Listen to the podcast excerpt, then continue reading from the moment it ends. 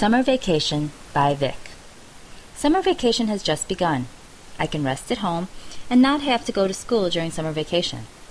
So, I hope that I can go overseas. I want to go to a different country with different scenery and things. I also want to eat different foods. I've decided to go swimming, play basketball, and study during my vacation.